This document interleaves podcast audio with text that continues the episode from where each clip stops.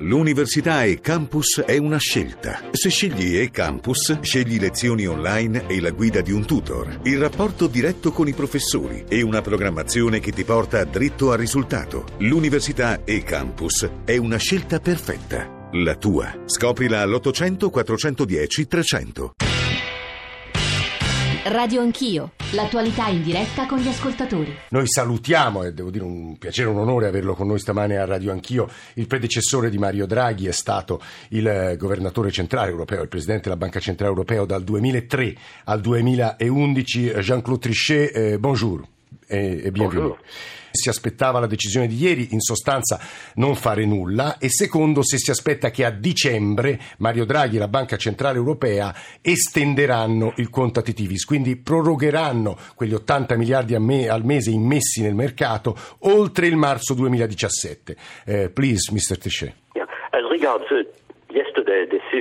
Eh, Mr. Trichet, ex governatore Trichet, ha detto che non è affatto sorpreso della decisione di ieri. In realtà la Banca Centrale Europea sta facendo moltissimo, soprattutto eh, gli, sugli interessi, poi spiegheremo anche agli ascoltatori cosa sono, insomma gli interessi negativi sui depositi. Il quantitative easing è un processo in corso eh, con conseguenze molto considerevoli, ma che misureremo nel tempo.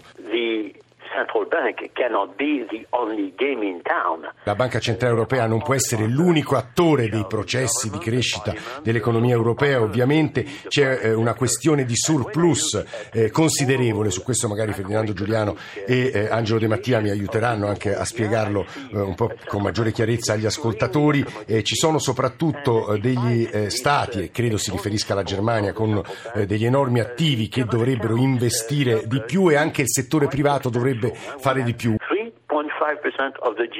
La mia domanda è quanto sarà difficile per Draghi prendere ulteriori misure, magari a dicembre, quando c'è già un'opposizione fortissima in Germania a tutta questa eh, liquidità e tassi bassi che vengono visti come eh, appunto la, l'inizio di una bolla eh, per, per, appunto, per l'Eurozona.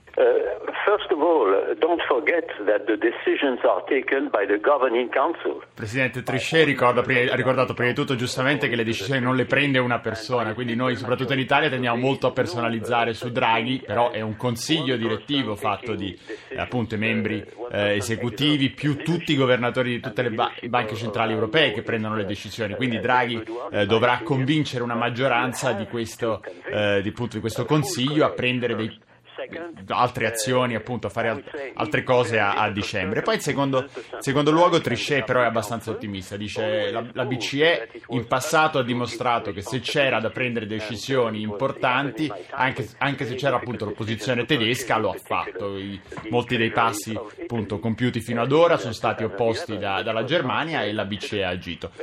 Questo ottimismo però è moderato appunto dalle sue conclusioni finali che vanno un po' nella direzione di quanto abbiamo detto fino ad ora. Eh, la, la, la, Banca Centrale non può fare tutto, tocca ai governi fare da una parte le riforme e dall'altro spendere di più quando possono e qui appunto c'è la Germania. Presidente Jean-Claude Trichet, grazie davvero, thank you very much, merci beaucoup.